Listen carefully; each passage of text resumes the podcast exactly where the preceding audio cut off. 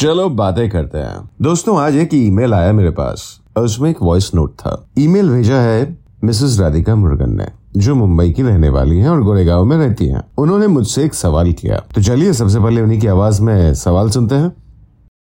मैंने आपका शो, चलो बातें करते हुए सुना। मैंने सोचा, आपसे एक सवाल पूछूँ। मेरे पास सब कुछ है। हस्बैंड है जो बहुत प्यार करता है। बच्चे हैं, वो भी बहुत प्यार करते हैं।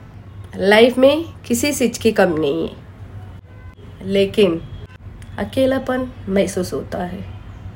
ऐसा लगता है, मैं बहुत अकेली हूँ। क्या करूँ मैं?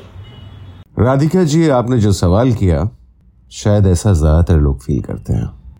अकेलापन एक ऐसी चिंता का विषय है, जो बहुत तेज़ी से फैल रहा है।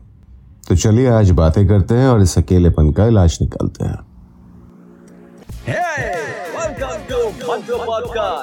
चलो बातें करते हैं।